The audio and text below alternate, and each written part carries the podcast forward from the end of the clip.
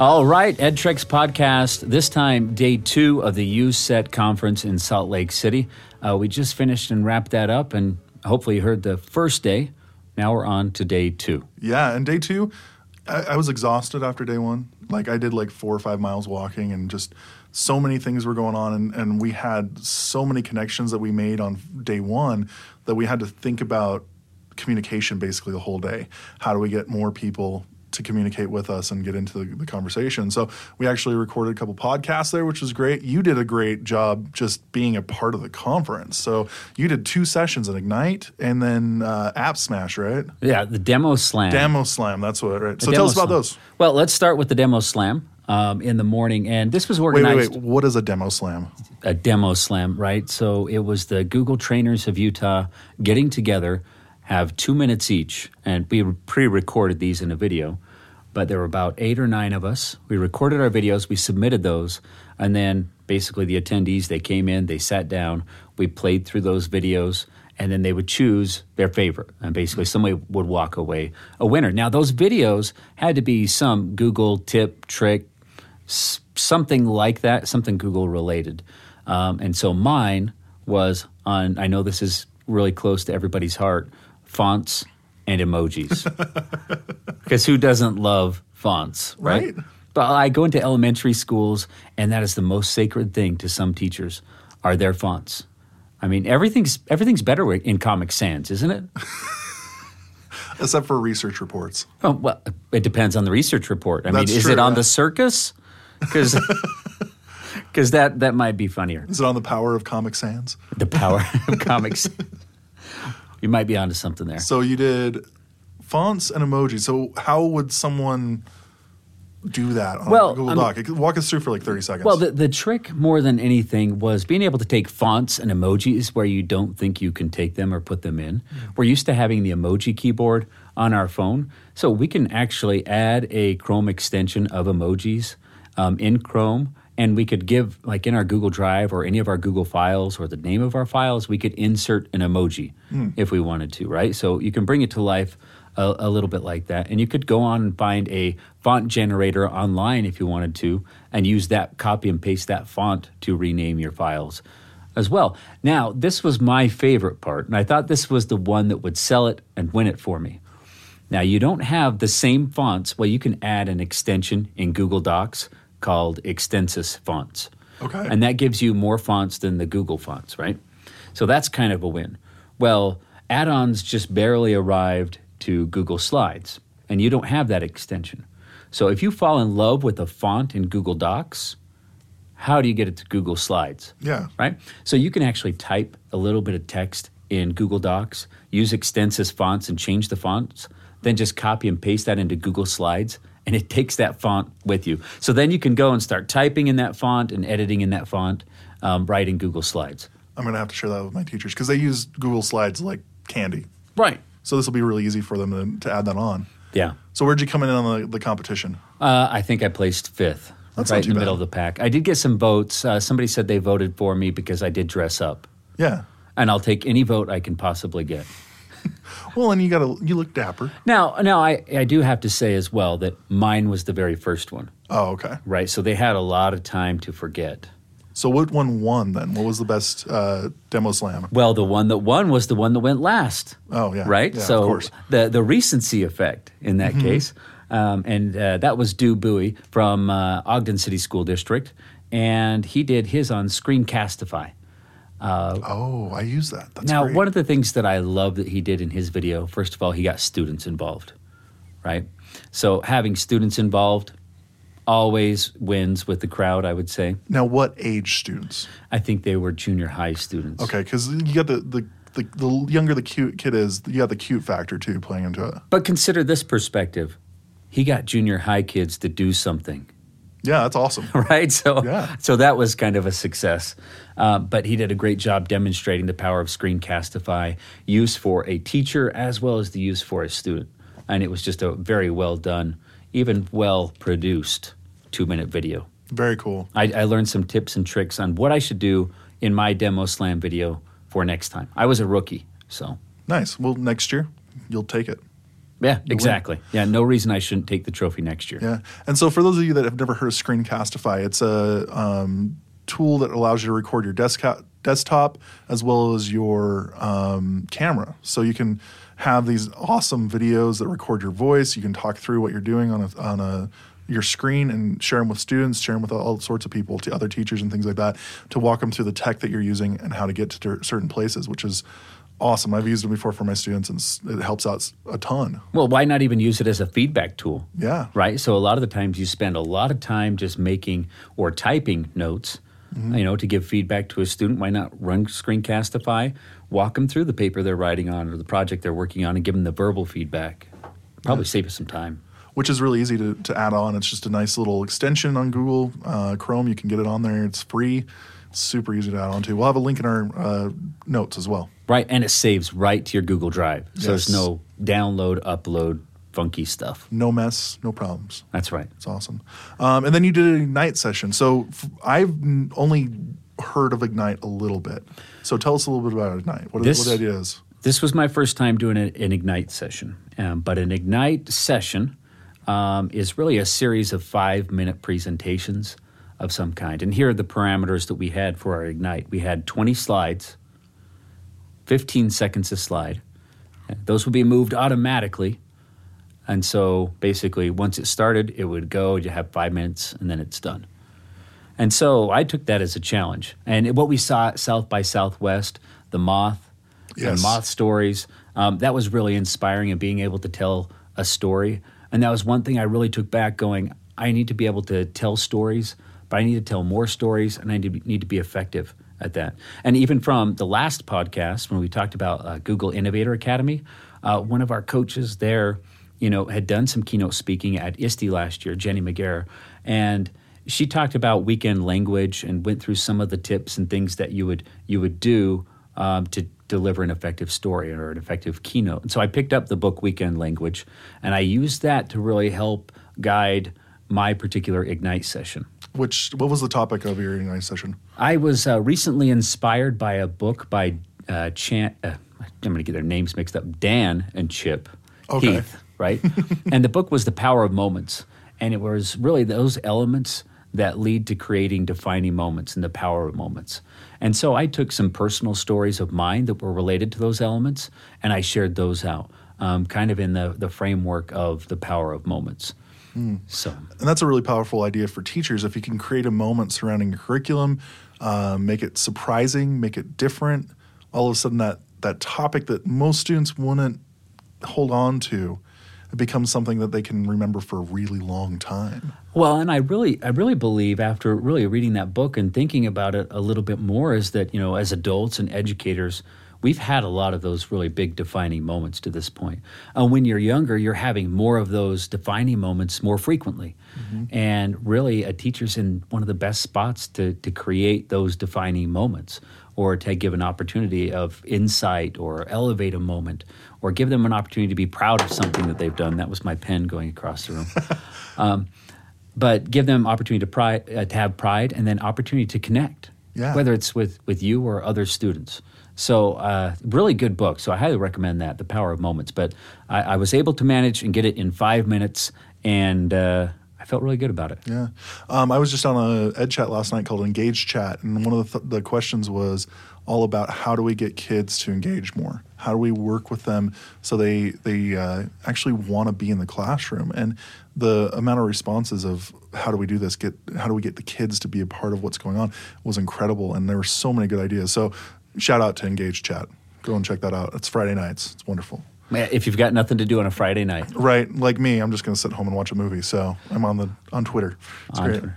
Um, so while you were off doing your speaking gigs, Mr. Public Speaker, I uh, was just off doing sessions. And so the first one I went to, to harken back to Thursday, was I went to an Arduino session because I'm I was obsessed with the idea of learning how to to do that technology. You, you, wanted it to light up again. Yes, I wanted to figure it out, and so I went to this great session um, by one of the UCET board members um, who's a junior high coding teacher, um, I believe out of Salt Lake. His name's Ben. And it was great. It was here's a box, here's the diagram. I'm walking around for the next 25 minutes. You try and figure it out. I'll come help you if you get stuck.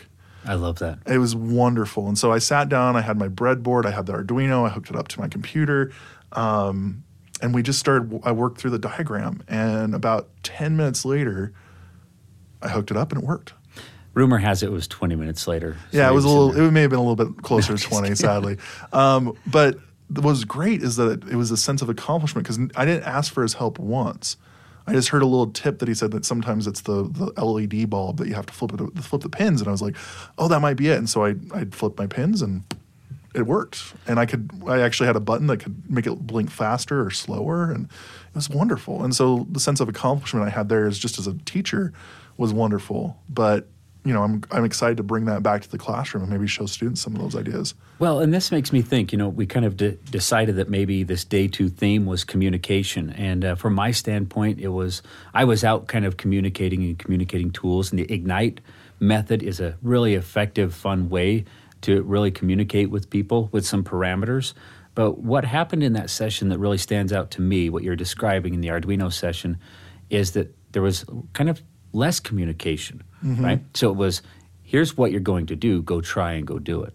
Um, and I like that. Then the communication then became more one on one and individual or, or personalized as you needed it. it shifted from a top down model to a coaching model. And I really appreciated that because once I got mine working, the people sitting next to me were like, okay, how'd you do that? Show us. And I tried my best because I, I honestly don't know the technology that well. And so as I was working through it, I was showing them some of the big ideas and um, trying to get it. And they eventually got theirs working, which was awesome. Um, the lady sitting next to me on my other side, though, was a complete expert and had like four of them running at one time. I was like, how did you do that? And she's like, just figure it out. She's got the lights in the classroom Yeah. all going on and off, and the TV's turning on and off. all of a sudden it turns into the Ghostbusters. Well, this you described that there was something that even happened at my house this morning that that reminds me of. So my kids have discovered YouTube kid videos, Oh, nice. and so Or not nice. Well, no, it, it was a good thing, and this is why I think it was a good thing. My my daughter and my son head off to to his room, and they're eight and four, and so they're in there and their Legos all over the floor. But they're watching this YouTube video on how to build this little Nerf cannon out of Legos, and they were in there for two hours, just building Legos and finding the right ones. But when they came out, they had something that they created That's amazing. and they were so proud of it. Yeah. Right. And what I loved to see was that that anyway, in a way, she sh- my daughter built most of it. Um, she struggled through it. Right. She would she would stop. She would rewind. She would go back. She's like, oh wait, I don't have the same Legos they have. I'll have to make kind of a, a modification to mine. And she struggled through that. And so me as as dad was really proud. So I just think about that inside of the classroom is is give them that struggle, give them that opportunity, right? Put those directions out there and say, get there. yeah, it's that idea of trial and error, struggle, and then succeed, hopefully. Right. And then when you succeed, it's even that much better. And so that's why I was really excited about going to an Arduino session. I had to leave early though to meet our, our guests on another podcast, but I, I was so jazzed off of that that I was able to get to that point. Um, in the afternoon, I went to a VR session, um, Utah Film Institute or Film Center actually. Um, came and did a session on VR technology with Carl Sagan. Uh, this really great idea. Um, it was really interesting to see how many teachers had never seen VR goggles, like just simple. He had these. Uh, it was it looked like a ViewMaster. You remember those from like Oh, when yeah. you were a little kid? He had a bunch of those, but it had the phone slot in there, so you could have the lenses and you can put it up to your face, and you're all of a sudden in a VR experience. And it was just basically Google Expeditions, um, but it was so interesting to see how quickly they adapted to the technology and how many questions they had, and then also they started thinking and generating really quickly ideas about how they could apply this to the classroom. The big thing with VR right now, obviously, or AR, is the money. I mean, you have so much cost associated with that, like two to three thousand dollars for a set.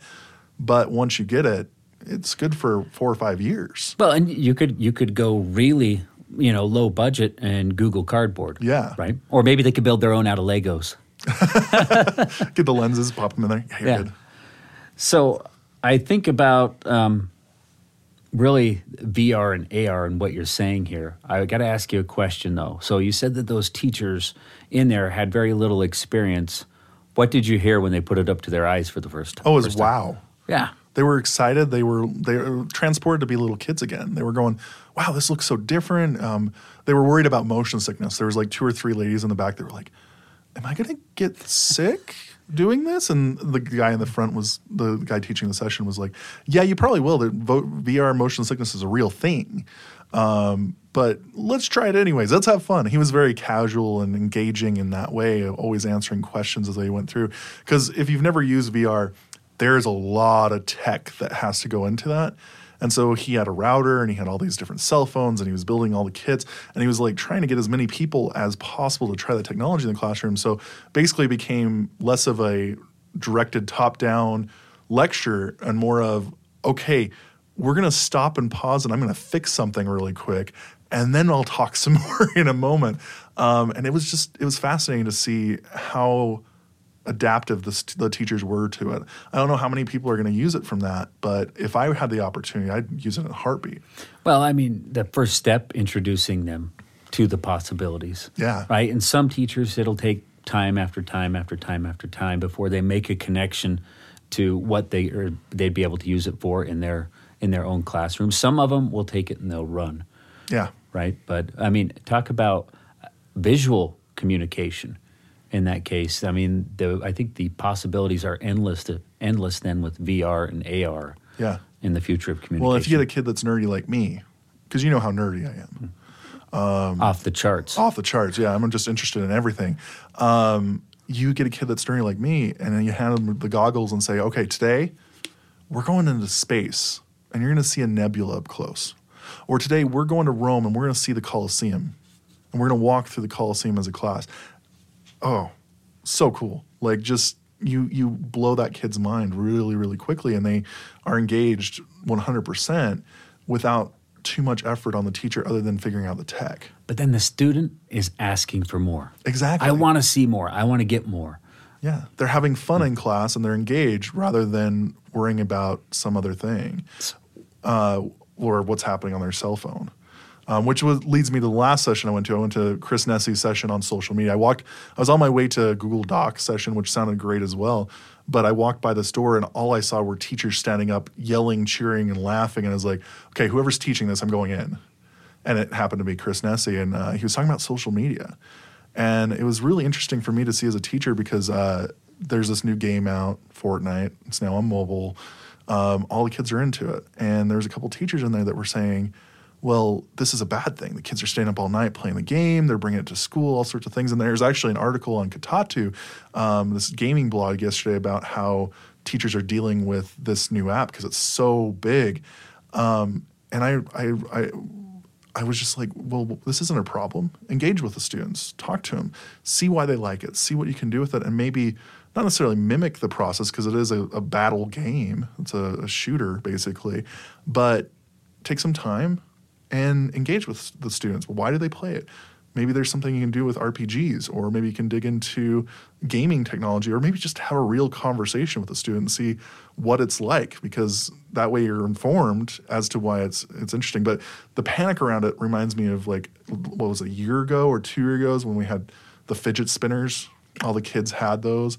They were going, "Oh, those are terrible. They're distracting." Blah blah blah blah. Well, it's just another fidget spinner. Well, uh, you know how many teachers turn those fidget spinners into lessons? Yeah. I mean, there were fidget spinners going on desks to see how many people, how many math problems you could complete before it stopped, right? So, like you're saying, it's something new. Yeah. Don't be afraid of it. Exactly. See how you can embrace it. And I think that's an opportunity to make a connection with the student. I mean, think about you, mm-hmm. say, nerdy little Matt, seventh grader, yep. and your teacher goes, hey, tell me about Fortnite. And that I could see your eyes just lighting up, going, oh, let me tell you, and going for days. And yeah. just having that interest in something that they're interested in. And then maybe you could connect it to something. Yeah, just figure out a way to to not deny the session or the idea. Bring it into the conversation. And there's so many good ways to do that. And so that was one of the things I think a lot of teachers took away from that session, but also um, the idea of ed chats. We talked about Utah Ed Chat, which is on Wednesday nights at 9 p.m. Uh, thank you, you said again for That's that. That's mountain time. Mountain time, yeah. So if you're on the East Coast, it's like 11 p.m., which good luck. I would be asleep by then, um, or should be asleep by then. Um, but Chris Nesi really dug into the idea of teachers shouldn't be afraid of social media. They shouldn't demonize it. They should at least embrace it as a professional. And I've been doing that over the last month or so. And just the amount of the wealth of information, the contacts I've made, the basically how it's made me feel like I have a community has been really helpful. And that was basically Chris's idea is find your tribe, and it's probably out on social media.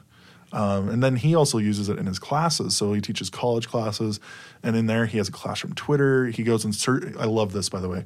I'm going to do this next semester. With my uh, my college students. He searches his college students before on social media, and he puts them on slides. One good thing I, he found on social media about them one bad thing he found on there. and he was like, You should see their faces every time that I do that because they're amazed how easy it is for me to find s- stuff on social media about them. Well, I, I use social media in that way all the time. When I hear about somebody new or I haven't met somebody, that's where I go, right? Because I, I want to learn or be a little bit connected with them even before I get with the, get to them face to face. And so I feel like we've kind of broken that ice a little bit, just for me.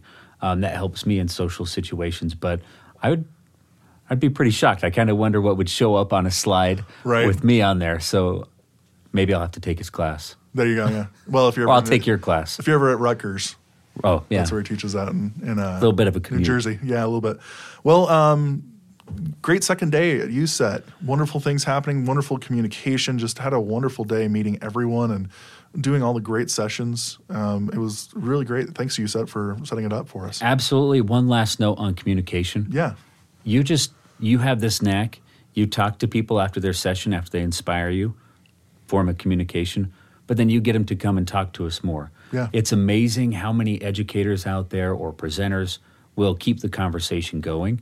So, d- my word of advice don't hesitate to follow up with presenters. Keep the conversation going. Keep communicating because uh, there are a lot of great people out there, Yeah. a lot of great ideas. it, I think it was Ginger who said this, but and I might be mis- misquoting her, but and, until you ask, you have a no. Exactly. And so it's just a wonderful idea that you can just go and ask whoever's there, communicate with them, see what happens. It's wonderful. Absolutely. Great day. Great UCET conference all around. Looking Yep. forward to it next year. Great day two of communication. Yeah. Check out um, the UCET website. Check out um, EdTrex on Twitter. Our Twitter handles. Uh, EdTrex PD. I'm Q Henderson. uh, teacher winners, um, but also we're part of the House of Ed Tech podcasting network. Um, check us out on Twitter. Thanks so much, guys. Thank you.